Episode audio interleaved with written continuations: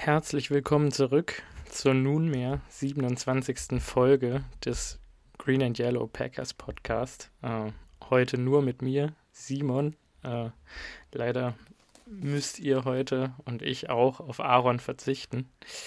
Das tut mir wahrscheinlich genauso weh wie euch, äh, aber der hat wirklich keine Zeit diese Woche, beziehungsweise wenn, dann nur ganz spontan. Und heute ergibt es sich so leider nicht. Hm, allerdings kann es sein, dass wir die Preview-Folge für unser Spiel gegen die Bengals am Sonntagnachmittag wieder gemeinsam aufnehmen können. naja, ich hoffe, dass es auch erträglich ist, mir jetzt mal eine ganze Folge lang zuzuhören. Ähm, aber ich denke, ich sollte ganz gut vorbereitet sein, das auch ohne Aaron halbwegs zu schaukeln. Wenn das aber nicht so sein sollte, dann seht es mir nach äh, oder kritisiert mich gerne. Äh, ich bin auf jeden Fall bereit, das anzunehmen. Ja, gut. Also dann verweise ich jetzt in typischer Aaron-Manier erstmal auf unsere äh, sozialen Netzwerke. Hm, schreibt uns gerne auf Instagram at green and yellow podcast äh, oder über Twitter at greenyellow pod. Ähm, also ihr könnt uns gerne Nachrichten schreiben und uns Fragen stellen oder uns auf irgendwas hinweisen oder einfach mit uns diskutieren oder was auch immer. Und wir freuen uns riesig über jede Interaktion. Ähm, ja. Und so viel auch dazu. Hm. Womit wollte ich anfangen? Ach genau, ich wollte mit einer Frage anfangen, die äh, ein Zuhörer uns in der letzten Woche gestellt hat, noch zum San Francisco 49ers Spiel, ähm, wo es einen sehr kalten und äh, ja, emotionslosen Handschlag zwischen Matt LeFleur und Kyle Shanahan äh, gegeben hat nach dem Spiel. Äh, die beiden sind ja bekanntermaßen recht gut miteinander befreundet und äh, das schon seit langer Zeit und ich meine auch gegenseitig Trauzeugen gewesen oder sowas in der Art. Da will ich jetzt nicht lügen, aber die sind auf jeden Fall seit langer Zeit gut befreundet, seit der College-Zeit. Und da war es für einige Leute sehr überraschend, dass die beiden sich nicht so gut verstanden haben nach dem Spiel. Ähm, wir wollten jetzt nicht zu viel mutmaßen und eigentlich auch nicht zu viel reininterpretieren, aber jetzt kam die Frage und ich dachte, wenn Aaron nicht da ist, dann lasse ich mich einfach mal dazu hinreißen und sage, was ich glaube. Denn was ich glaube ist, und das kam vor dem Spiel gegen die 49ers raus, ganz kurz davor, ich weiß nicht mehr, wer es gesagt hat, ich glaube Ian Rappaport. Äh, irgendjemand hat jedenfalls... Äh, ja, bekannt gegeben, dass Aaron Rodgers präferierte Destination, hätte er die Packers verlassen diesen Sommer, die San Francisco 49ers gewesen wären und dass die eben schon ihre Fühler in klassischer Tampering-Manier nach Rodgers ausgestreckt hatten. Ähm, da lässt sich davon ausgehen, dass allen voran Kyle Shanahan da Interesse bekundet hätte und sich bei Rogers persönlich gemeldet hätte. Wir wissen nicht, ob das der Fall ist, aber das könnte ein Grund sein, dass er quasi Matt LaFleur seinen Quarterback ausspannen wollte. Ich dachte, ich schmeiße es einfach mal in den Raum, dass das eventuell die Möglichkeit für Streitigkeit hätte gewesen sein können. Aber wer weiß. Ähm, aber vielleicht äh, ergibt sich daraus ja eine besonders großartige Coaching-Rivalry in der NFL, die wir jetzt über Jahre hinweg äh, genießen dürfen, wo die Coaches eben mit besonderer Motivation und besonderer Inbrunst äh, ja, Gameplans erstellen, um sich gegenseitig auf die Schippe zu nehmen und äh, ich würde jetzt das Ganze nicht zu eng sehen. Vielleicht ist es auch eine totale Überreaktion. Allerdings war das jetzt mein Gedanke dazu, den ich einfach mal äußern wollte. Aaron hätte mich jetzt sicherlich gebremst und gesagt, da denkst du dir zu viel. Äh, aber der ist ja nicht da. Also weiter im Text. Dann äh, ja, begeben wir uns eigentlich auch direkt zum äh, Spiel der Packers. Ach Quatsch Vielleicht gehe ich noch kurz auf die Injury News ein, die sich über die letzte Woche ergeben haben. Die konnten wir ja in unser letztes Game Preview nicht einbauen, weil die Sachen erst danach passiert sind. Und zwar ist zum einen bekannt geworden, dass Zedarius Smith eine Rückenverletzung hat und beziehungsweise das wussten wir schon lange, aber dass diese auch operiert werden musste, weil sie so schlimm war. Und ähm, er jetzt in der ja, Erholungsphase oder Reha-Phase nach dieser Operation ist und eben noch nicht klar ist, wie schwerwiegend das Ganze eigentlich wirklich ist und wie lange es ihn betreffen wird. Und deshalb wissen wir, sowohl wir als auch die Packers Doktoren, als auch die Coaches nicht, wann Zedarius diese Saison wiederkommen wird, beziehungsweise ob er diese Saison überhaupt wiederkommen wird. Ähm, grundsätzlich kann man ja sagen, also mit, mit Rückenverletzungen ist nicht wirklich zu spaßen. Also das sollte man schon ernst nehmen, weil man sich damit ein ganzes Leben versauen kann, wenn man die ignoriert.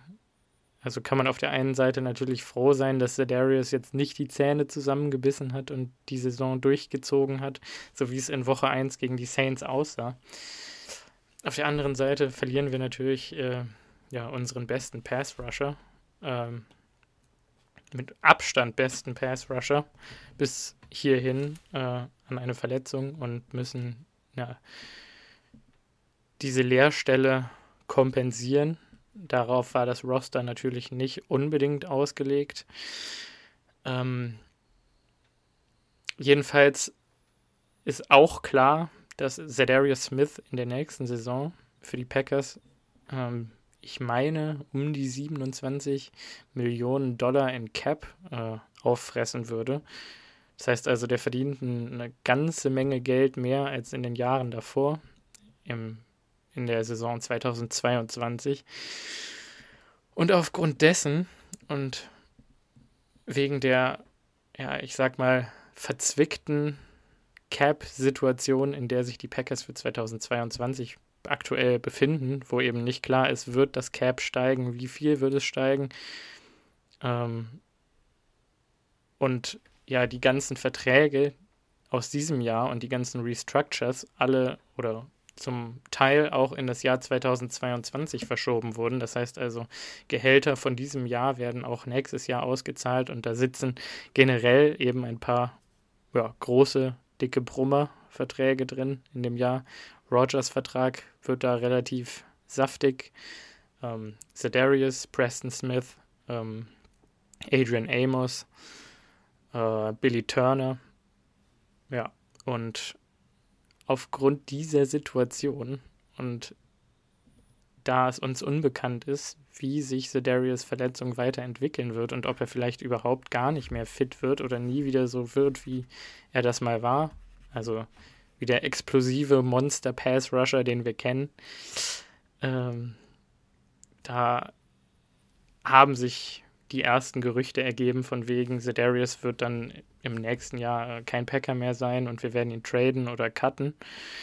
Ähm, ich persönlich kann das überhaupt nicht einschätzen. Also ich bin ja kein Doktor. Ähm, wir wissen alle nicht, was da passieren wird. Äh, aber ich kann mir vorstellen, dass wenn er wieder fit werden sollte, dass die Packers alles daran setzen werden, ähm, ja, ihn zu behalten und äh, der auch vielleicht bereit dazu wäre, einen kleinen Paycut oder eine Verlängerung zu geringerem Honorar äh, anzunehmen, um weiter in Green Bay zu bleiben. Das hat er ja eigentlich schon in der Offseason mehrfach angekündigt, dass er das gerne hätte. Ähm, wir werden sehen. Also es ist halt nur erstmal blöd für dieses Jahr und wir hoffen einfach alle, dass er sich noch erholen kann und wieder zurückkommen wird. Ähm, aber ich hätte jetzt einfach nicht zu große Hoffnung, da es sich eben um eine Rückenverletzung handelt. Auf der anderen Seite wurde Marquez Valdez Scantling, über den wir gerade noch gesagt hatten, dass er endlich unser Top Nummer 2 Receiver ist, den wir so lange von ihm erwartet haben oder welche Rolle wir so lange von ihm erwartet haben. Ähm, der wurde auch auf Injured Reserve gepackt, noch vor dem Spiel äh, gegen die Steelers. Und das nach seiner Top-Performance gegen die 49ers, in der er sich dann ja, die Hamstrings, also ich meine die Beinbeuger oder Beinstrecker, das weiß ich jetzt gerade nicht, äh, verletzt hat. Äh, und auch da wissen wir, wenn man einfach zu früh wieder anfängt, das haben wir, glaube ich, auch letzte Woche schon gesagt, dann hat man ein kleines Problemchen, weil dann bricht die Verletzung immer wieder aus und man wird nie richtig fit. Und dem haben die Packers jetzt gesagt, beugen sie vor, indem sie MVS einfach mal für drei Wochen ganz vom Team entfernen. Und so hat er jetzt seine erste Woche gegen die Steelers schon ausgesetzt, sein erstes Spiel. Wird dann noch gegen die Bengals und in Woche 6, ich weiß gar nicht, gegen wen wir in Woche 6 spielen, wird er auf jeden Fall fehlen. Ähm, das ist natürlich auch ärgerlich. Äh, allerdings haben wir da ja schon gesehen, wie geht das Team damit um. Es wird sich wahrscheinlich maximal um vier Wochen handeln, bis MVS dann bei voller Stärke und vollen Snaps wieder zurück sein kann. Ähm, da müssen wir uns jetzt also ja, keine großen Sorgen drum machen, würde ich jetzt einfach mal behaupten. Ähm, Habe ich jetzt noch eine Verletzung vergessen? Ich glaube nicht. Äh, die hätte ich mir mal besser notieren sollen, wie dem auch sei. Äh, dann springen wir jetzt mal endlich zu dem Steelers-Spiel. Äh, ja, wir haben 27 zu 17 gewonnen. Ähm, es war schon ein ziemlich deutliches Spiel, würde ich jetzt sagen. Also 27-17 gibt jetzt vielleicht nicht unbedingt ja, den tatsächlichen Spielverlauf wieder. Ich hatte das Gefühl, dass wir eigentlich, nachdem die Steelers ihre ersten sieben Punkte gemacht hatten, äh, in der ersten Halbzeit und in Führung gegangen sind, ziemlich davongelaufen sind und dass ja im Prinzip da schon, also dass wir ihnen davon gelaufen sind und dass da im Prinzip dann schon nicht mehr so viel zu holen war, nachdem wir dann 17 zu 7 in Führung waren und aus der Halbzeit kamen und direkt wieder Punkte gemacht haben. Ich meine, wir hätten erst ein Field Goal und dann einen Touchdown gemacht. Mag aber auch umgekehrt gewesen sein. Jedenfalls stand es dann ja, ein paar Minütchen 27 zu 10 und dann haben die Steelers noch einen Touchdown erzielen können. Und wir haben es im Prinzip eigentlich die ganze Zeit, beziehungsweise die Packers haben es die ganze Zeit nicht geschafft, das Game irgendwie zu beenden und ja, abzusichern, mit nach Hause zu nehmen. Wie man es auch nennen mag. Äh, ich glaube, da gab es mehr als genügend Chancen, die dann einfach am Ende des Tages nicht genutzt wurden. Also sowohl auf Steelers Seite als auch auf Packers Seite. Und ich bin der Meinung, wenn zum Beispiel der Aaron Jones Fumble nicht passiert wäre im dritten Quarter oder der Sideline-Pass aus fast der eigenen Endzone von Aaron Rodgers Anfang des vierten Quarters oder Ende des dritten Quarters angekommen wäre, da hatte Adams äh, mit den Füßen um Millimeter den Boden verfehlt beim Catch und deshalb war es ein Incomplete Pass und wir mussten panten. Ähm, an diesen Stellen oder auch in der Situation, wo Rogers Tonyan wide open unterwirft und der muss eigentlich nur reinlaufen für einen Touchdown und Joe Hayden kriegt die, die Abwehr, die Passverteidigung ähm, ja, das waren drei Momente, in denen man meiner Meinung nach das Spiel schon vorher hätte abschließen können. So hat es eine Eric Stokes Interception gegen Mitte des vierten Quarters gebraucht. Ähm, ja, um den Deckel draufzusetzen. Wäre es früher passiert, hätten wir vielleicht äh, ein wenig Jordan Love Football genießen dürfen. Wie dem auch sei. Ähm, ich hatte das Gefühl, dass der Sieg eigentlich nie wirklich in Frage stand, nachdem wir unseren ersten Touchdown, beziehungsweise doch eigentlich nachdem wir unseren ersten Touchdown erzie äh, erzielt hatten in der ersten Hälfte und äh, 10 zu 7 in Führung gegangen sind. Ähm, vielleicht trügt mich da mein Gefühl, aber ich hatte das Gefühl und es wirkte auf mich, als wäre besonders die zweite Hälfte dann bei beiden Teams schon ein bisschen die Luft raus gewesen. Ähm, besonders wenn man sich die Steelers angesehen hat, die dann Mitte, Ende des dritten Quarters schon mit hängenden Köpfen auf der Bank saßen und ja, ihren Albtraum kaum fassen konnten. Hm, woran hat das gelegen? Also wir haben ja letzte Woche die Frage gestellt in der Preview für das Spiel, ist Big Ben washed? Und haben eigentlich beide gesagt, er ist gerade dabei, ja, fertig zu werden mit seiner Karriere. Ähm, da ist vielleicht nicht mehr so viel zu holen. Äh, er, ja, das Armtalent nimmt ab. Er trifft nicht mehr die besten Entscheidungen. Er ist einfach nicht mehr so robust, wie er es mal war. Ähm, und ich denke, das hat sich jetzt für uns diese Woche so ein bisschen bestätigt. Ich will ihm jetzt nicht absprechen, dass er nicht die Qualität hätte, nochmal zurückzukommen und ja, sich wieder zu verbessern. Wer weiß, was dieses Jahr noch passiert. Aber in diesem Spiel äh, sah er für mich so aus, als sollte er jetzt sich mal Gedanken über ein ja, Karriereende machen. Denn da waren einige Würfe von ihm dabei, die er einfach, also die waren einfach total off-target. Da hat er seinen Wide Receiver oder Running Back einfach total verpasst. Das mögen sechs bis acht Stück gewesen sein. Äh, zwei davon hätten Touchdowns werden können. Ähm, wenn die beiden Touchdowns passieren, ich glaube, es war zweimal Juju Smith Schuster, den er überwirft. Äh, wenn diese Touchdowns passieren, dann haben wir natürlich ein spannendes Spiel und dann können wir uns unsere Sloppiness in der Offense nicht mehr erlauben. Mit Sloppiness meine ich jetzt Fumble, überworfener Pass auf Tonjen, ähm, ja, und derartige Schoten. Äh, ja, und dann wird das Spiel vielleicht spannender und so war im Prinzip der Gesamteffort von den Steelers einfach nicht genug, um uns tatsächlich das Wasser reichen zu können. So fies das jetzt auch klingen mag, weil wir hier von einem Hall of Fame Quarterback reden, der ähm, ja, mehrere Super Bowls für sich sichern konnte und der den Steelers jetzt über Jahrzehnte oder zumindest über fast zwei Jahrzehnte äh, unfassbare Dienste erwiesen hat. Ja, ich bin froh, dass Aaron Rodgers noch nicht in dieser Position ist. Aber ich denke mal, mit dem kann man eigentlich auch direkt anfangen, wenn man sich die Leistung der Packers anschaut. Ähm, insgesamt hatte ich das Gefühl, dass Rogers in der ganzen Woche jetzt danach etwas unter Kritik stand für seine Leistung, weil er eben diesen verpassten Touchdown zu Tonjen hatte und weil vielleicht ein, zwei Pässe ein bisschen über- oder unterworfen oder hinterworfen waren. Ähm, also da gab es, glaube ich, ein paar Screens und Flats und kurze Outs, äh, die er einfach nicht getroffen hat. Ähm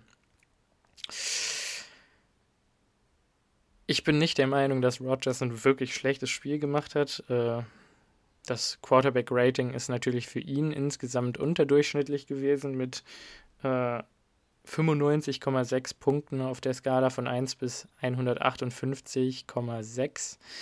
Ähm, da ist er ja im Durchschnitt bei ungefähr 103 Punkten. Ähm, allerdings hat er trotzdem drei Touchdowns in, erzielt, keine Interception geworfen und 20 aus 36 Pässen an den Mann gebracht. Ja, im Prinzip gab es neben den offensichtlichen Fehlern, die passiert sind, besonders in der zweiten Hälfte, jedoch auch einige äh, ja, Momente, wo ich echt dachte, der Typ ist doch wirklich immer noch der Wahnsinn und jeder, der Patrick Mahomes für seine No-Look-Passes und seine Pocket Awareness und sein, sein Scramble Drill feiert, der muss echt mal ein bisschen mehr Konzentration äh, Aaron Rodgers widmen, weil der Mann ist jetzt bald 38 und der macht, tja, der macht unmögliche Plays.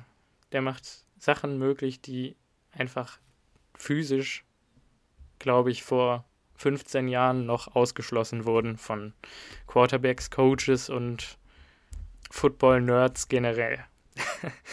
ähm, ja, warum sage ich jetzt No-Look-Passes? Ähm, und zwar ist mir da einer aufgefallen.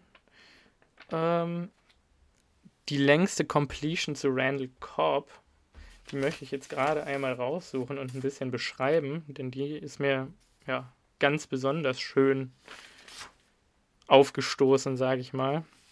Hm. Naja, genau. Äh, Rogers äh, snappt den Ball ähm, und hat Lazard und Cobb äh, links von sich. Äh, die laufen beide Routen erstmal relativ tief, ich glaube ungefähr 10, 12, 15 Yards tief ähm, und hat beide in Man-Coverage. Äh, die Steelers zeigen klares Cover 2 an und in der Zone über den beiden Cornern von den Steelers äh, sitzt Minka Fitzpatrick.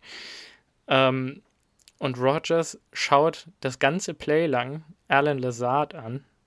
Ähm, ich sag mal von der eigenen 10-Yard-Linie ungefähr, wenn mich nicht alles täuscht. Schaut das ganze Play Lazard an. Äh, und beide laufen in Breaking Routes, das heißt also, beide machen bei 10 bis 15 Yards einfach einen Cut nach innen, in die Mitte. Mm, und dadurch, dass Rogers immer weiter Lazard anschaut und dann einfach den Pass rausfeuert zu Cobb, zieht er Minka Fitzpatrick weiter nach außen und Cobb hat Platz, um hinter, hinter äh, den Cornerback in die Zone zu rutschen. Der denkt natürlich, hat von äh, Minka Fitzpatrick Hilfe.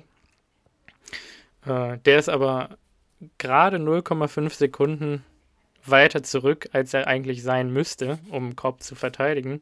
So hat Cobb eben allen Platz der Welt, um den Catch zu machen und äh, um sogar noch fünf Yards nach dem Catch rauszuholen, bevor er dann getackelt wird vom äh, anderen Cover 2 Deep äh, Safety.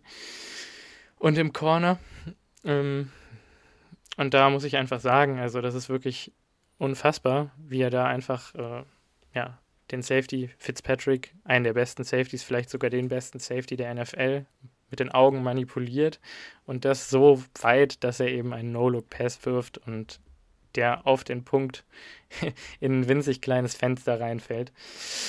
Ähm, das hat mich wirklich aus den Socken gehauen. Ähm, wirklich aus den Socken gehauen. äh, ein anderes Play, was auch schön war, das habe ich, glaube ich, auch, das habe ich auch in der Story gepostet, in der Podcast-Story auf Instagram. Ähm, da sieht man, wie Aaron Rodgers äh, die Pressure fühlt, äh, von der rechten Seite nach links rausrollt äh, und sich so aus einem ja, fast schon sicheren Sack, ich meine von Cameron Hayward, wenn mich nicht alles täuscht, herausdreht. Ähm, dann von zwei Mann trotzdem noch unter Druck gesetzt wird, von zwei Verteidigern, und es beim links rauslaufen schafft, einen Ball aus dem Ellenbogen entgegengesetzt der Laufrichtung, also nach links rausrollen und werfen an sich ist schon so schwer. Aber im Sprint off-Plattform, also während die Füße nicht richtig gesetzt sind, äh, gegen die Laufrichtung nach rechts so einen Swing Pass auf Tonyan zu werfen, der dann eben fürs First Down nach vorne fällt. Äh, das, war einfach schockierend gut und ich musste die beiden Plays jetzt einfach mal erwähnen. Das eine habt ihr euch dann hoffentlich schon angesehen und wisst, wovon ich äh, hier rede. Ähm, das ist also wirklich pure Freude gewesen für mich. Ähm, ja, und ich glaube, viele von diesen ich sag mal, Missplays, wo, wo er dann den Ball einfach weggeworfen hat oder wo es so aussah, als würde er brutal unterwerfen und dann auf die Füße geworfen hat, ähm, lagen daran, dass, also die meisten davon sind in der zweiten Halbzeit entstanden, weil da die Steelers nämlich von Tony Romo auch ganz schön beschrieben, das Mittel der Wahl für sich entwickelt haben, Rogers äh, damit zu verwirren, äh, die Line of Scrimmage mit möglichst vielen äh, Spielern zu bekleiden, sage ich jetzt einfach mal.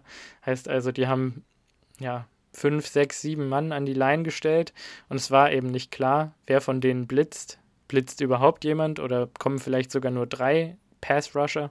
Wie viele kommen, wer kommt? Und auch die Cadences, da das ja sich bei den Steelers um eine top gecoachte Defense handelt, ähm, haben die Cadences auch nicht wirklich aufgedeckt, also im Voraus des Plays, wenn Rogers äh, den Snap quasi gefaked hat, ähm, wer blitzt und wer nicht oder was die Coverage ist. Gab es dann dadurch, glaube ich, einige Probleme, Pre-Snap den Read zu machen. Und da Rogers das gewöhnt ist, gehe ich mal davon aus, dass das so eine Art Schachspiel war, was er dann einfach ab und zu verloren hat, wo er dann eben unerwartete Blitzer gesehen hat, die ihn dazu gezwungen haben, früher zu werfen, als er das eigentlich wollte. Und das hat definitiv seinen Rhythmus gestört. Ähm, allerdings, was mich eben positiv stimmt, obwohl das passiert ist und obwohl er diese paar verfehlten Würfe hatte, äh, dass er eben mit aller Ruhe und Sorgfalt sich dieser Steelers Defense gestellt hat und sich nicht hat locken lassen, irgendwelche unnötigen tiefen Bomben zu werfen, die dann intercepted werden, dass er 9 aus 15 Third Downs hat konverten können, äh, können mit dieser Offense.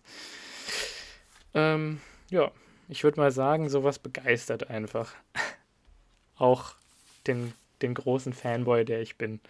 Ähm, ja, und ich glaube, wenn wir jetzt bei Third Downs sind, dann mache ich einfach, nutze ich das einfach mal als Überleitung zu dem verlorenen Sohn, dem großartigen, dem einzig wahren Randall Cobb, äh, der bis heute noch ein ungesehenes Gefühl dafür hat, meiner Meinung nach, wo er sich in Zonen oder beziehungsweise zwischen Zonen setzen kann, wenn die Gegner eben eine Zonenverteidigung spielen und wo er möglichst viel Yards rausholen kann und möglichst einwandfreie Catches machen kann. Ähm, ja, die Connection, die er da mit Rogers hat, die ist halt ja, die ist so gut, wie sie zu besten Zeiten damals war.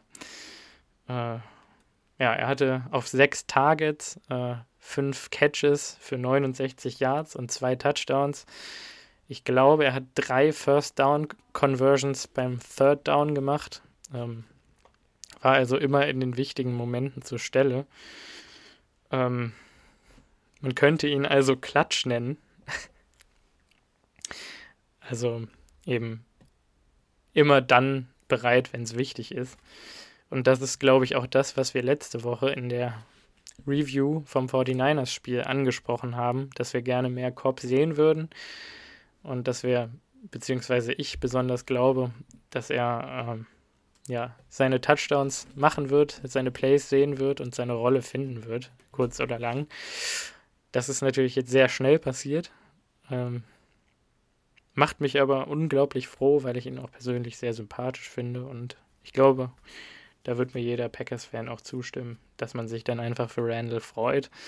Ähm, ich finde auch, dass er immer noch sehr explosiv aussieht. Ähm, der hatte ja wirklich eine recht schwerwiegende Verletzungshistorie, würde ich einmal behaupten.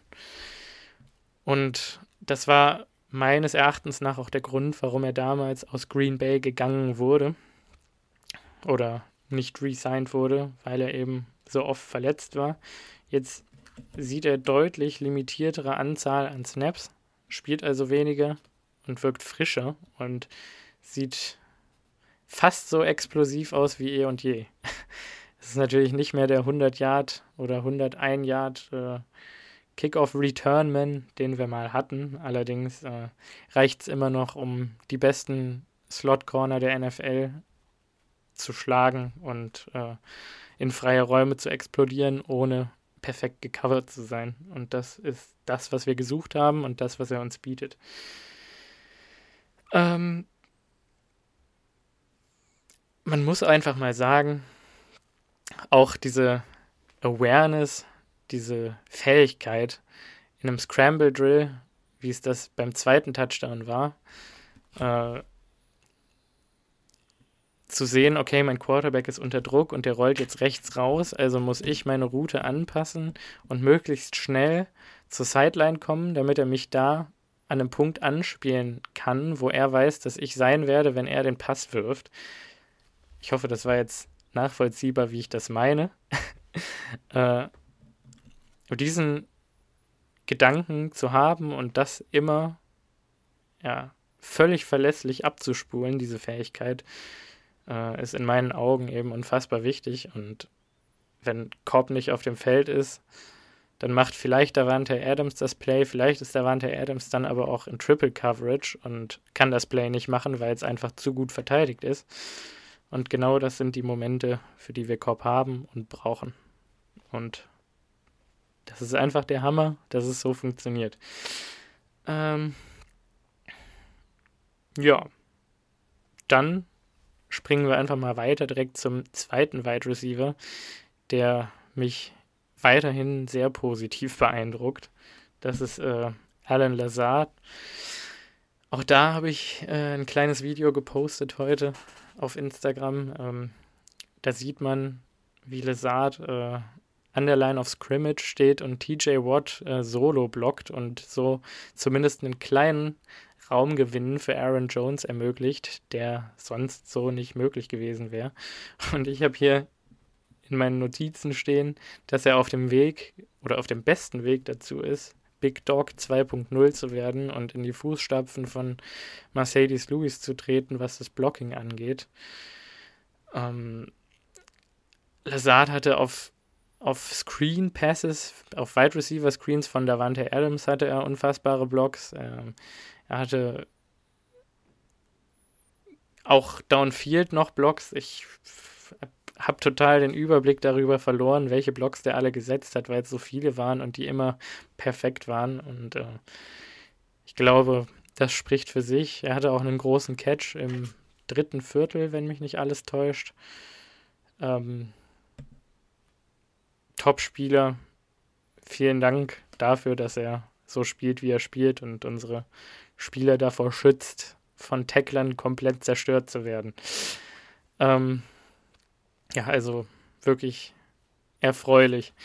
Äh, um jetzt auch beim Blocking von, right, von Wide Receivern zu bleiben. Ähm, ich glaube, diese Woche war das erste Mal, dass wir da Mary Rogers auch in Blocking-Action gesehen haben und der hat sich eben auch sehr gut gemacht. Das war bei einem, war in Jet Motion, heißt also, er läuft von links nach rechts vor dem Snap durch die Formation durch und wird dann Leadblocker, ich glaube für AJ Dillon, der dann über die rechte Seite auf der rechten Seite vom Right Tackle Billy Turner vorbeiläuft und da setzt eben Amari Rogers auch einen ganz wichtigen Block und den hält er auch lange. Und das ist, glaube ich, genau das, was man sehen muss von Rogers, um zu gewährleisten, dass der in den nächsten Wochen und Monaten mehr seinen Weg aufs Feld finden kann und wird. Hm. Also schöne Entwicklung auch da. Bei Randall Cobb war es übrigens auch sichtbar, dass der, äh, nachdem Aaron letzte und vorletzte Woche noch kritisiert hatte, dass Cobb nicht der Top-Blocker ist, habe ich ihn, auch ihn auf Screens gesehen, wie er seine Blocks gesetzt hat und gemacht hat. Also da will ich mich auch gar nicht beschweren. Ein weiterer Spieler, weil es so schön ist, über das Blocking zu reden, äh, der da sehr positiv überrascht hat in meinen Augen, dem ein wenig die Show gestohlen wurde am vergangenen Sonntag, ist Aaron Jones. Die Show gestohlen natürlich von AJ Dillon, aber dazu später. Ähm, Aaron Jones hatte natürlich auch seine 18 Ballberührungen für starke 99 Yards, blieb aber ohne Touchdown und ohne die ja wirklich herausragenden, explosiven Plays. Äh, er wurde tatsächlich endlich mal ein bisschen mehr als Receiver eingesetzt, hat da auch gezeigt, was er eigentlich für ein brillantes Route Running an den Tag legt. Mm, und hatte drei Catches für 51 Yards und einen Drop in der Endzone. Da wirft Rogers einen extrem schweren Outside Shoulder Fade zu ihm, nee, Inside Shoulder Fade. Und er macht den Catch fast. Und dann hat auf einmal Joe Schobert doch den Ball. Und es liegt scheinbar daran, dass Jones irgendwie kurz, kurz bevor er aus der Endzone raustritt, den Ball fallen lässt. Äh, das war natürlich schade für ihn, aber der hat tatsächlich nicht nur äh, auf dem Boden und durch die Luft überzeugen können, sondern auch im Passblocking. Also da hat er, meine ich, einen Block gegen jetzt will ich nicht lügen, ich meine auch gegen Joe Schobert, da war Schobert äh, ungeblockt durch und hat geblitzt und war im Vollsprint und Aaron Jones schafft es einfach, den mit seinem Block komplett aus dem Play zu nehmen und ihn außenrum in Right Tackle Manier um den Quarterback herumzulenken und äh, ja, dafür zu sorgen, dass dieser Free Rusher eben doch nicht so free ist, wie vor dem Play wahrscheinlich vom Defensive Coordinator gedacht. Ähm, also insgesamt kann man da sagen, wir spielen offensiv auf den Skill Positions, also Wide Receiver, Running Back, wirklich mit einer und Tight Ends mit einer unglaublichen Physis. Also auch Mercedes Lewis und Robert Tonyan haben mich da sehr überzeugt. Äh, und ich denke mal, das muss einfach aufrechterhalten werden und wird vermutlich auch der Standard bleiben über die nächsten Wochen, der uns oftmals zum Erfolg verhilft.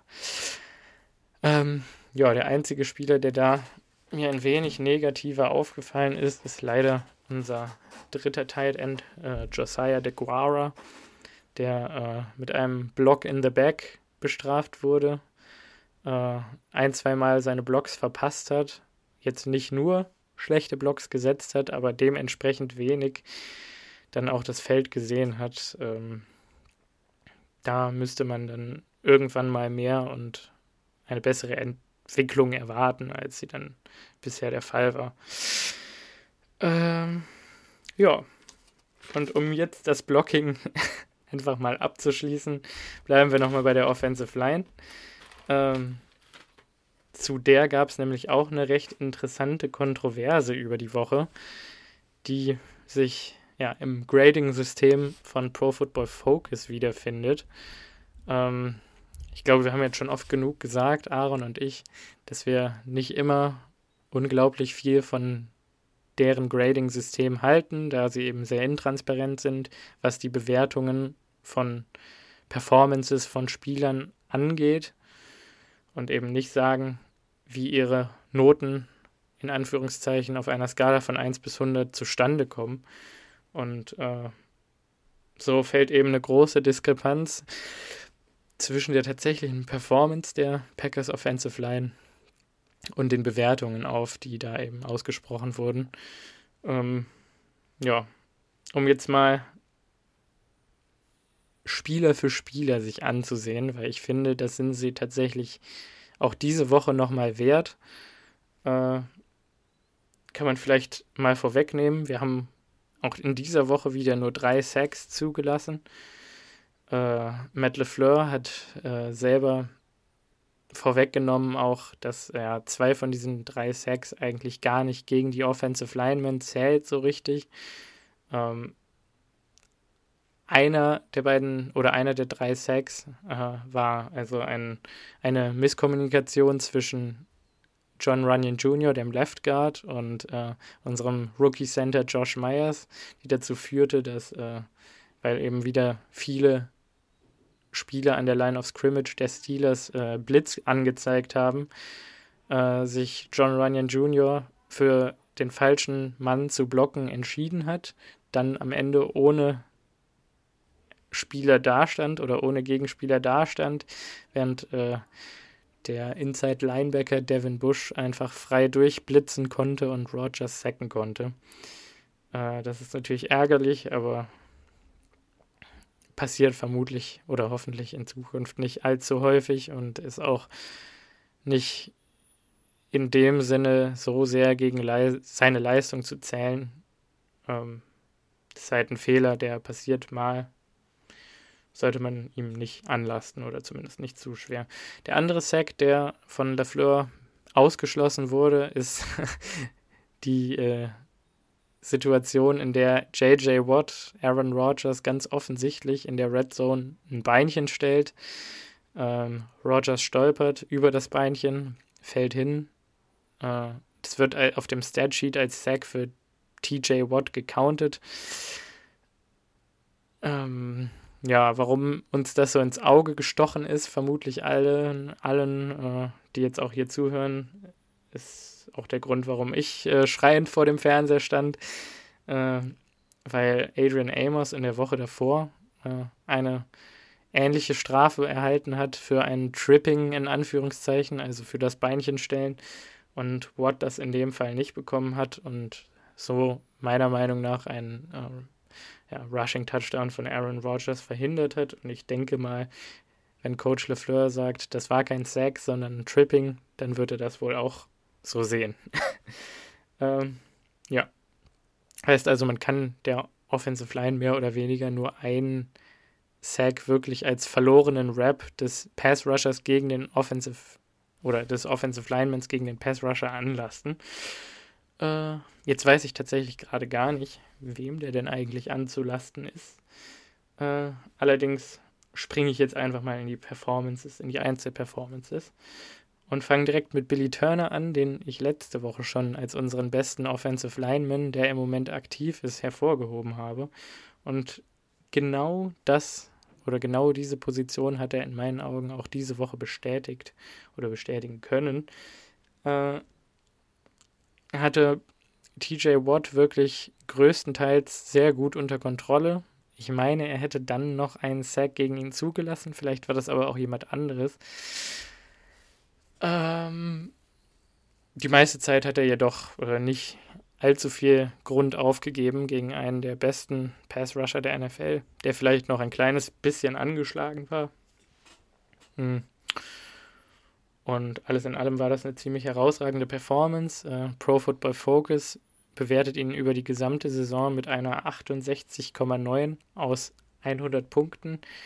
Ich denke, das hätte man deutlich höher ansiedeln können, äh, da er jetzt sowohl den furiosen 49ers Pass Rush komplett aus dem Spiel genommen hat, als auch TJ Watt neutralisieren konnte.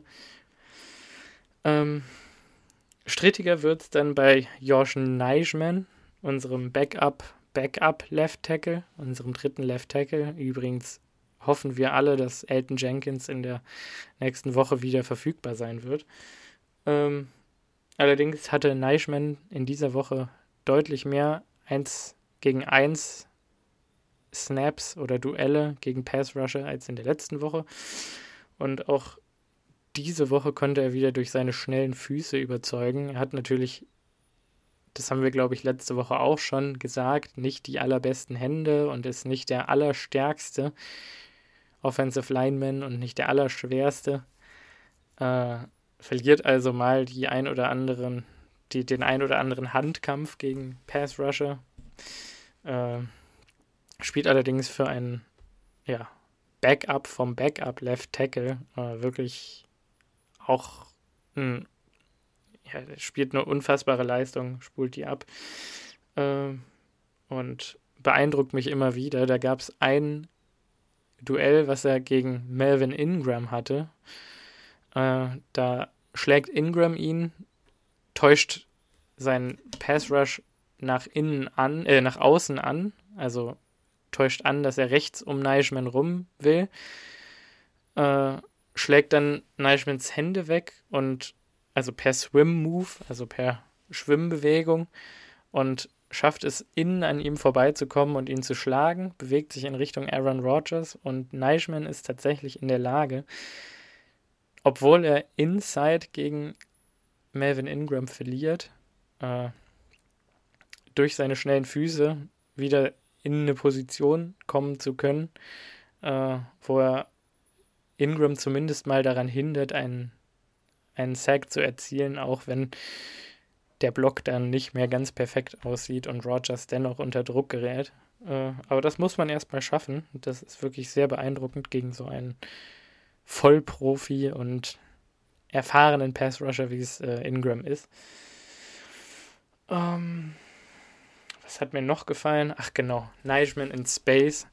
Äh, da gab es ein Tossplay zu Aaron Jones über die linke Seite, heißt also Rogers wirft den Ball zu Jones und der läuft ganz nach außen, die ganze Offensive Line verschiebt sich nach links und blockt vor und auch die Wide Receiver blocken vor und Neischmann läuft einfach schneller, um seine Blocks zu setzen, als die Linebacker der Steelers. Und ich glaube, das ist so ein bisschen das Merkmal, was ihn einfach ausmacht, seine Athletik.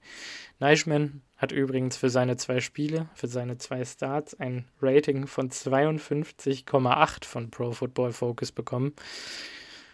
Und ich will ihn jetzt nicht in den Himmel loben, weil er auch durchaus seine Schwächen hat und definitiv von Elton Jenkins und auch Bakhtiari ersetzt werden muss, auf Dauer gesehen. Äh, so finde ich dennoch dieses Ranking oder be diese Bewertung einfach nicht, äh, nicht gerechtfertigt. Und äh, ich denke, der macht einen besseren Job, als man ihm hier äh, das zuspricht. Und es hat der Coach auch so gesagt.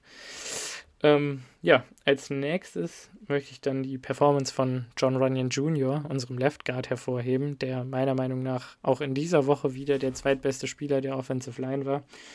Äh, hatte natürlich diesen einen Sack zugelassen bei der Fehlkommunikation mit Myers, hat aber ansonsten eigentlich fehlerfrei geblockt, nichts zugelassen in Pass-Blocking und im Run-Blocking, das war das, was ihm Aaron letzte Woche noch entgegengehalten hatte, ähm, dass er da zu wenig Löcher aufreißt. Da sind mir einige Plays aufgefallen, wo er wirklich aktiv große Löcher für Jones und besonders für Dylan schaffen konnte. Ähm, und das ist eben genau die Entwicklung, die man sehen möchte. Äh, Pro Football Focus, äh, ach, Genau, bevor ich das vergesse. Runyon Jr. ist der Spieler, der die Lücke aufreißt für den äh, 25-Yard-Lauf von äh, Dylan. Ich glaube, das war der erste 20-plus-Yard-Run von den Packers in dieser Saison. Runyon hat es ermöglicht. Danke, John Runyon Jr. Das muss in Zukunft öfter passieren. Ähm, Pro Football Focus bewertet ihn mit einer 68,2 auf einer Skala von 1 bis 100. Ähm, auch da finde ich, das hätte man ein kleines bisschen höher ansiedeln können. Allerdings halte ich die Bewertung an sich für in Ordnung. So, dann kommen wir zu Josh Myers, unserem Rookie Center. Zu dem gibt es eigentlich nicht allzu viel zu sagen. Äh, Snaps waren gut. Sowohl Pass als auch Run Blocking war gewohnt solide. Es ist fast schon äh, schockierend, wie, äh, ja, wie wenig heraussticht, was für gute Spiele der als Rookie Center, der sofort in die NFL geschmissen wird, ohne groß etwas lernen zu können oder zu dürfen von einem Vollprofi und Veteran, äh, was der abspult und ja, wie wenig das eigentlich noch hervor hervorzuheben ist, weil das einfach Woche für Woche grundsolide abliefert.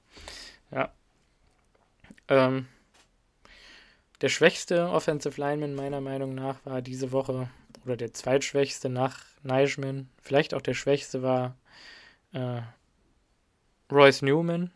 Ähm, das klingt jetzt negativer, als es klingen soll, denn auch der war definitiv nicht schlecht, sondern hatte auch seine, seine ziemlich herausragenden äh, Duelle gegen Pass Rusher.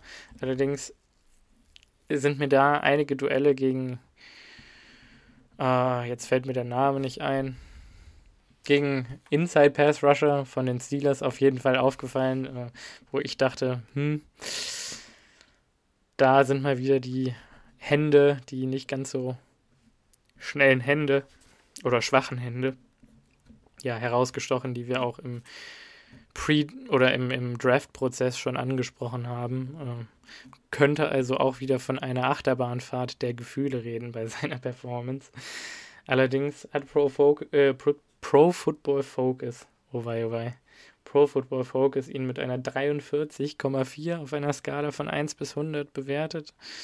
Und damit ist er, glaube ich, einer der schlechtesten Offensive Linemen der NFL aktuell. Und das halte ich jetzt für nicht besonders realistisch, ähm, da nicht viel zulässt und eigentlich seine Stellung ziemlich gut hält. Ich finde die Bewertung zu hart und ich hoffe, ihr stimmt mir dazu. Wenn nicht, dann äh, ja, Sagt's mir gerne, sagt's uns gerne. Ähm, aber wir sind der Meinung, dass der äh, deutlich besser performt, als er hier gemacht wird von PFF. Äh, ich wüsste gern mal, wie sich diese Bewertung zusammensetzt. Naja, wie dem auch sei, ich glaube dennoch, dass Runyon Jr. auch in dieser Woche wieder besser performt hat als er. Das heißt also, wenn Jenkins und Bakhtiari zurück sind, dann sollte meiner Meinung nach Runyon der zweite Guard neben Jenkins sein, der äh, von Beginn an spielen darf. Ja, dann kommen wir zum letzten Standout-Spieler der Offense, äh, AJ Dillon, der endlich mal wieder in Anführungszeichen den Hammer ausgepackt hat und äh, 15 Carries für insgesamt 85 Yards, 81 Yards äh, zurücklegen konnte, eben den 25 Yard Run, der sehr explosiv war, äh, bei einem Durchschnitt von 5,4 Yards pro Carry und einer Reception für weitere 16 Yards. Ähm, es ist natürlich oder es wirkt jetzt so in dieser Saison bisher, als bräuchte er einfach einige Versuche, um dann richtig heiß zu laufen und die Lücken zu finden und ja, explosiv zu werden. Allerdings, wenn man ihn denn explosiv hat, dann ist er wirklich äh, kaum aufzuhalten. Also er hatte da auch wieder einige Läufe, wo er eigentlich schon getackelt war und dann einfach mit dem Knie noch nicht auf dem Boden war, wieder aufgestanden ist und nochmal zwei, drei Yards extra geholt hatte. Und ich kann mich einfach nur immer wieder wiederholen. Äh, wenn man so groß und so schwer ist, dann sollte man einfach nicht so explosiv sein, wie er es ist. Und das macht ihn echt zu einer Waffe und ich hoffe, wir werden das in naher Zukunft häufiger erleben. Auch was das Receiving angeht, muss ich sagen, hat er echt gute Hände, das möchte ich auch nochmal sagen. Äh, ist also auch eigentlich prädestiniert dafür irgendwann mal die Rolle des äh, Three-Down-Backs für die Packers zu übernehmen. Heißt also in jeder Situation äh, ja, einsetzbar zu sein. Also auch in obvious Passing Downs in Anführungszeichen. Also dann, wenn man offensichtlich passen wird. So.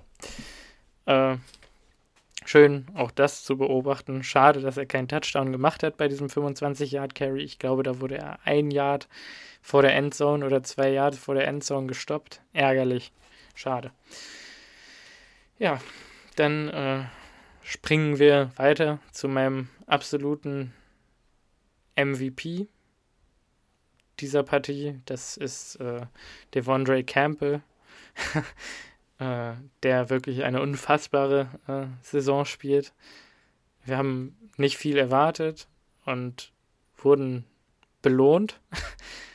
Also wir haben da auch letzte Woche schon gesagt, das ist der beste Inside-Linebacker seit langer Zeit, den wir hier in Green Bay hatten. Und das hat er auch diese Woche wieder bestätigen können. Er hatte, jetzt will ich auch wieder nicht lügen, ich glaube neun Tackles, fünf davon solo. Und insgesamt in der Saison hat er damit jetzt seine 40 Tackles und oder 40 Solo-Tackles und 14 Assisted-Tackles. Das weiß ich jetzt gerade nicht genau. Auf jeden Fall hat er schon eine ganze Wagenladung Tackles gemacht. Und auch schon in dieser Saison eine Interception gefangen und einen Fumble recovered. In diesem Spiel hat er es natürlich nicht gemacht, hatte allerdings einige Tackles for Losses und auch erstmalig äh, richtig Druck erzeugt beim Blitzen. Ähm, und das ist einfach was, was ich jetzt auch nochmal erwähnen wollte. Also, das ist echt nicht zu erwarten, dass ein Spieler so eine Defense übernimmt und er macht all die Calls für die Defense. Er, er, er sieht, was, was die gegnerischen Quarterbacks macht, machen und er, er passt die Defense daran an und das macht er auf einem Niveau, was echt schwer, schwer zu erreichen ist, wenn man so spät zu einer Mannschaft dazustößt und so wenig die Defense kennt, in der man jetzt zum ersten Mal spielt.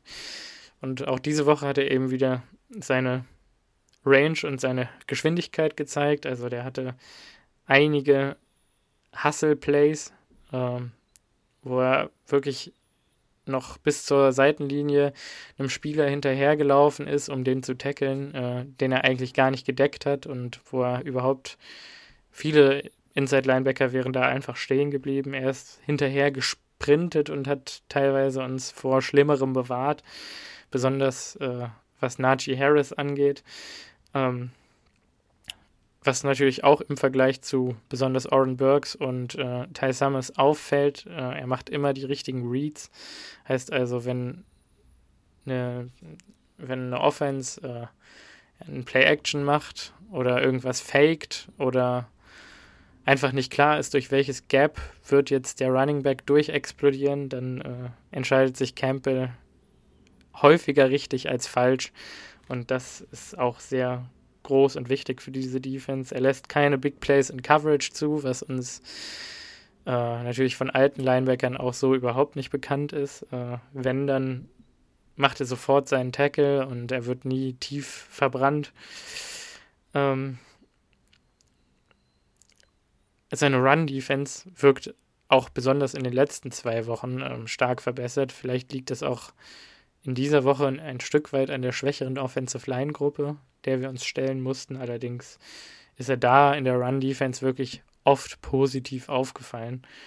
Und auch in Coverage, muss ich sagen, nicht nur gegen Titans und Running Backs, sondern auch im Slot gegen Juju Smith-Schuster, das muss man sich mal auf der Zunge zergehen lassen, hat Devondre Campbell in dieser Woche ein Slant verteidigt. Das heißt, er hat Juju Smith-Schuster auf einer Slant-Route gecovert und den Pass abgewehrt. Also das schaffen viele Cornerbacks in ihrer Karriere nicht. Und er ist Inside Linebacker und macht das mal eben so nebenbei in einer wichtigen Situation im dritten oder vierten Quarter. Ähm, wirklich wow. Schön, dass wir mal einen, einen richtig Weltklasse funktionierenden Inside Linebacker haben das ändert viel an dieser Defense und ähm, wir können uns echt glücklich schätzen, dass er da ist. Äh, ja, dann mache ich mit dem Offensichtlichen weiter. Kenny Clark zerstört weiterhin alles, was ihm in den Weg kommt. Der frisst alle Blocks auf, die es gibt, macht Tackles for Loss ohne Ende, äh, ist ständig im Backfield. Also der muss wirklich der Albtraum äh, aller Quarterbacks sein, die besonders die, die nicht besonders mobil sind, wie es Big Ben nicht ist und wie es auch letzte Woche Jimmy Garoppolo nicht war. Und das sind die Situationen, in denen Kenny Clark wirklich seine besten Spiele abspult.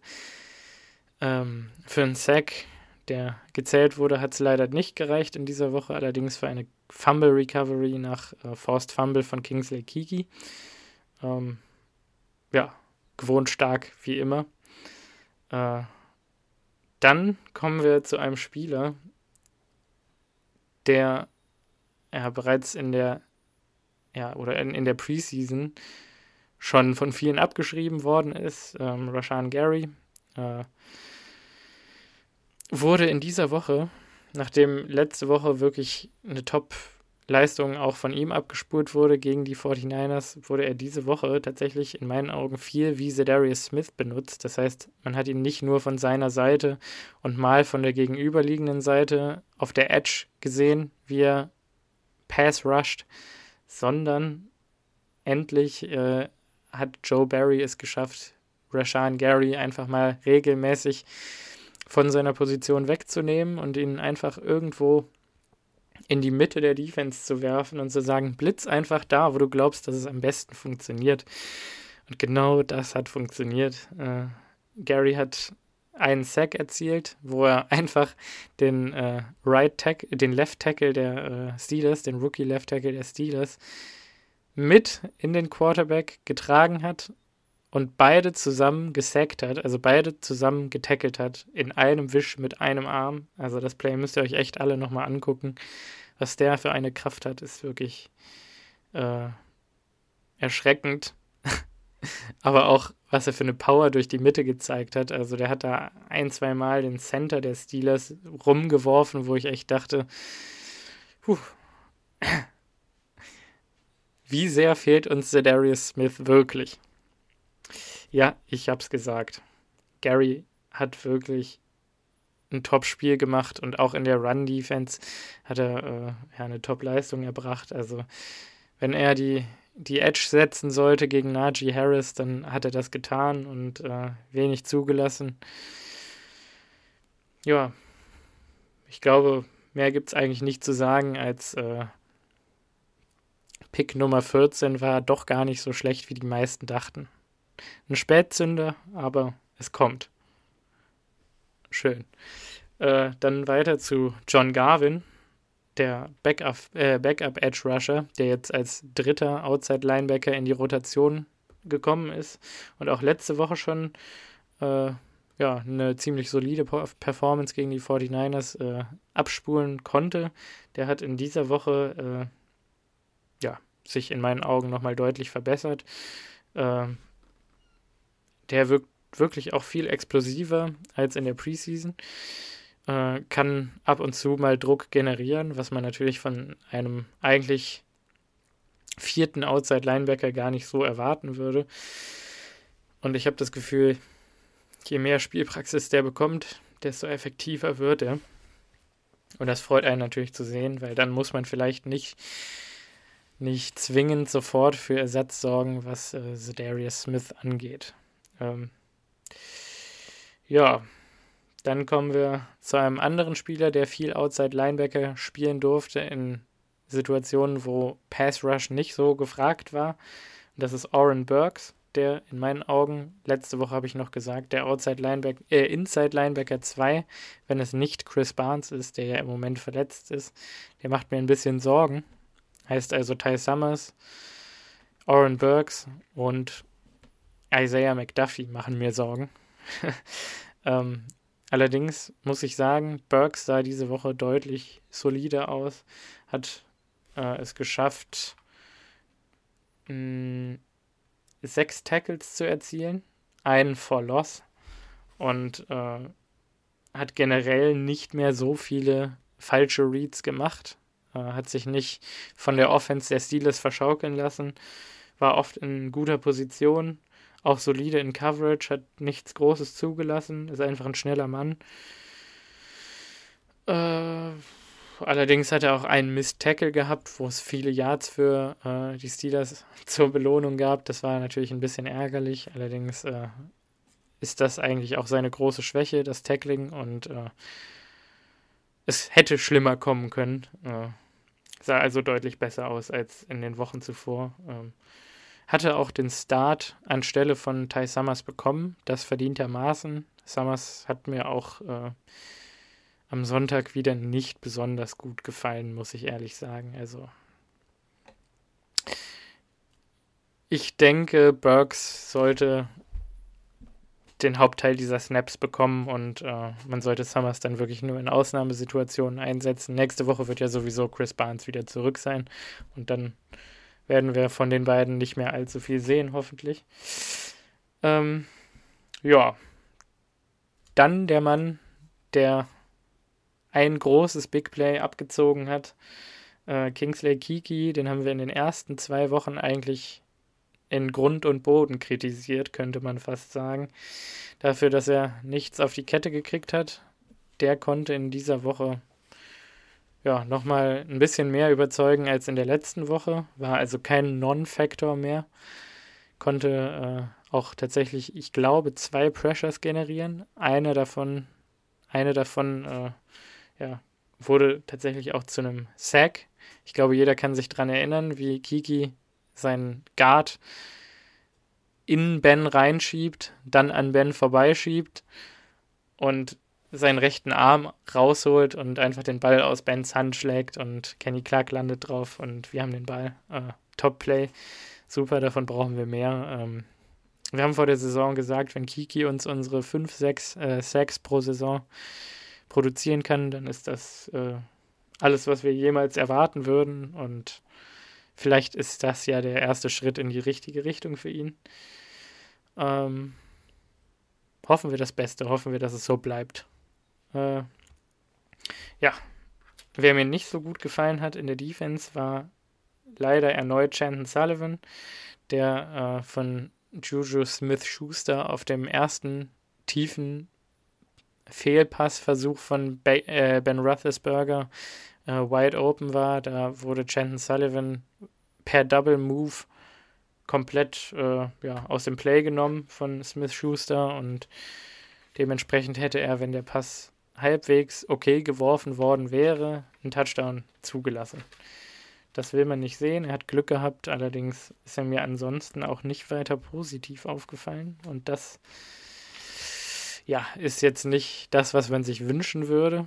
Hm, an wem wir noch Kritik geäußert hatten nach dem 49ers-Spiel war Adrian Amos, unser Strong Safety.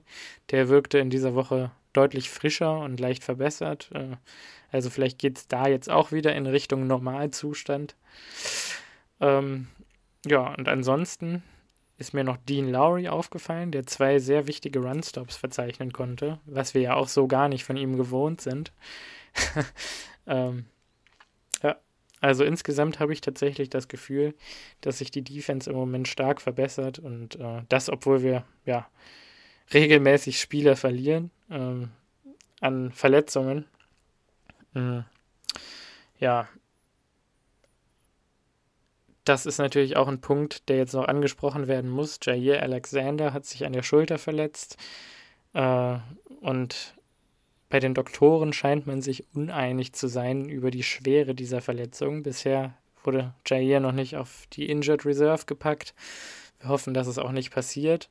Aber es scheint wohl alles möglich zu sein von Injured Reserve und acht Wochen Pause bis hin zu, er zieht sich eine Schulterschutzklammer an, also eine Brace. Ich weiß gerade gar nicht, wie es auf Deutsch heißt, ehrlich gesagt, und äh, spielt einfach nächste Woche schon wieder. Ähm, darüber werden wir hoffentlich bald informiert. Äh, hoffentlich wird der wiederkommen und das unversehrt und wir verlieren ihn nicht längerfristig, weil das können wir uns, glaube ich, nicht so richtig erlauben, da Kevin King immer noch mit der Gehirnerschütterung raus ist und äh, damit unser Nummer 1 Corner mehr oder weniger Eric Stokes sein würde. Ja. Was soll ich zu Stokes sagen? Hm. Ich glaube, da gibt es gar nicht allzu viel zu sagen. Äh, er wurde meines Wissens nach von Burger 25 Mal angeworfen. Oder 15 Mal oder sowas. Äh, ich glaube 25 Mal. Da waren natürlich einige äh, ja, abgewehrte Pässe für Stokes dabei.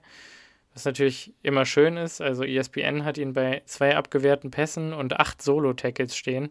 Das möchte ich auch nochmal hervorheben. Der Mann kann tackeln. Der kann echt tackeln. Äh, nicht jedes Mal, aber oft genug und das ist von einem Corner so eigentlich auch selten zu erwarten. Dann kann man dazu sagen, er hat natürlich über 100 Yards zugelassen, aber nur knapp. Und äh, nur weil er eben so oft angeworfen wurde und er sehr viel mit äh, Deontay Johnson zu tun hatte in Coverage, der äh, natürlich was mir gar nicht so bewusst war vor diesem Spiel, mittlerweile einer der besten äh, Route Runner der NFL ist. Ähm, natürlich nicht in der Wand der Adams Gefilden und auch nicht in Keenan Allen Gefilden, aber wirklich nah dran. Und dadurch, dass er eben so klein und quirlig ist, ist er besonders auf kurzen Pässen ähm, schwer unter Kontrolle zu bringen, weil er eben so schnelle Cuts setzen kann und so schnelle Comebacks läuft und generell einfach sehr explosiv ist. Ähm, auf kurzer Distanz vor allen Dingen. Das hat Jair ja auch zu spüren bekommen auf dem ersten Touchdown von Ben. Äh, Stokes hat es dann das ganze restliche Spiel zu spüren bekommen, dass immer kurze Päs äh, Pässe auf äh, Johnson geschmissen wurden und dann ähm, ja, er tackeln musste. Äh, ja, ein Play hat mir nicht so gefallen bei Stokes. Das war der zweite überworfene Touchdown auf Juju Smith-Schuster. Da war Stokes nämlich in der Coverage. Und ich meine, es wäre ein Double Post gewesen, den Smith-Schuster läuft. Vielleicht aber auch ein normaler. Das weiß ich gerade nicht mehr so ganz. Ähm, ich habe es nicht vor Augen. Allerdings war Stokes da auch geschlagen und das wäre ein Touchdown geworden für 75 Yards. Das sollte nicht passieren. Ist es zum Glück auch nicht. Aber das ist eher Bens Verdienst als Stokes Verdienst. Und das ist ärgerlich. Dann im vierten Quarter beendet er natürlich aber auch das Spiel, gewinnt es für uns dann endgültig, indem er eine Interception fängt, äh, die auch hier wieder so aussieht, als wäre er der Wide Receiver und der Receiver, den er covert, der Corner. Er gewinnt das Duell da ganz einfach und äh, das ist natürlich herausragend. Er hat ja auch in diesem Spiel wieder grundsolide abgeliefert. Natürlich ist es mit Rookies immer eine, mit Rookie-Cornern immer eine Achterbahnfahrt der Gefühle. Allerdings hätte es uns auch hier deutlich schlimmer treffen können und da muss ich Tony Romo auch nochmal beipflichten. Eric Stokes wird ein guter Spieler in der NFL werden und er ist schon auf dem besten Wege dorthin. Allerdings als Nummer 1 Corner würde ich ihn ungern sehen. Bevor ich zur Antwort oder zur möglichen Antwort auf diese Frage springe, und ich glaube, da spielt sich jetzt über viele der Zuhörer auch ein kleines Lächeln oder über das Gesicht der Zuhörer ein kleines Lächeln. Vermutlich wisst ihr, wen ich meine. Allerdings möchte ich kurz nochmal erwähnen, dass ich das Gefühl habe, dass Cory Bohorquez, unser neuer Panther, äh, auf bestem Wege in den Pro Bowl ist. Der macht nämlich äh, auch Place um Place. Der gewinnt für uns das Field Position Battle.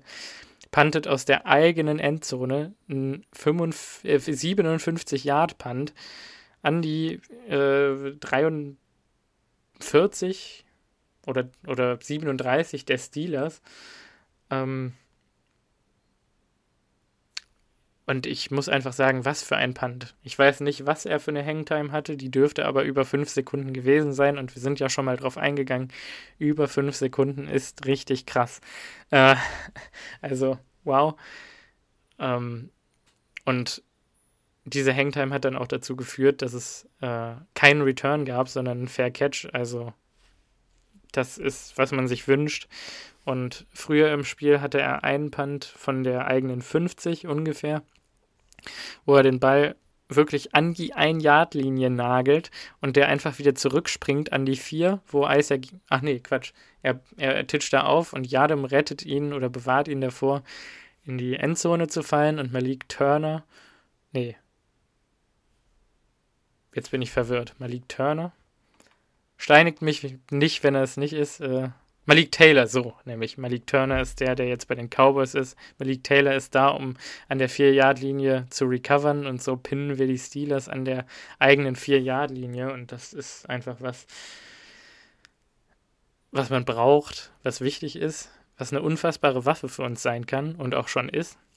Und das, was J.K. Scott uns leider nie auf konstantem Niveau liefern konnte. Bojorquez macht das bisher.